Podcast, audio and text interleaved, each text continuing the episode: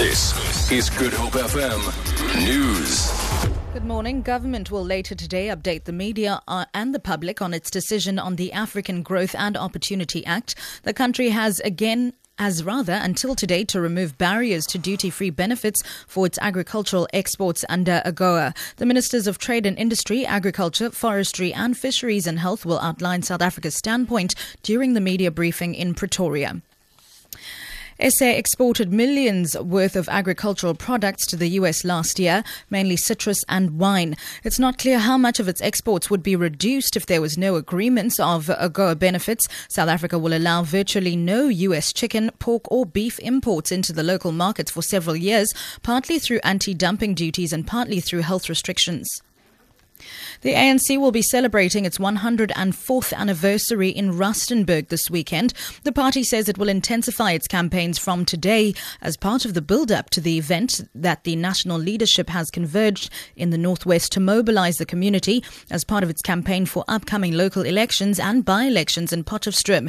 A N C Provincial Chairperson Supra, Supra Mohamapelo. When you look at the situation, you'll realize that uh, whilst we may have declined in twenty eleven and a, a decline again in twenty fourteen provincial elections, we have been winning the, the by-election. So that is a sign that we have been able to apply better strategies going forward, and that's what we are going to be doing for the twenty sixteen local government elections. Medupi Power Station Project Director Roman Crooks has resigned. Eskom spokesperson Kulupasiwe says Crooks is leaving Eskom to pursue other opportunities. He says Crooks's departure is not a major concern as other managers working closely on the project could take over. Crooks had been with Eskom for sixteen years. Medupi's Unit six came into operation four years later than planned last August, but its eight hundred megawatt contribution to the grid helped bring an end to load shedding.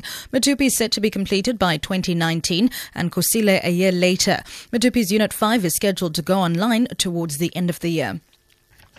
And finally, Saudi Arabia has given all Iranian diplomats in the country forty-eight hours to leave after severing ties with Tehran amid a row over the execution by the Saudis of a prominent Shiite Muslim cleric. Sheikh Nimr al-Nimr was one of the forty-seven people put to death for terrorism-related offences. The B B C's Lyse Doucet reports.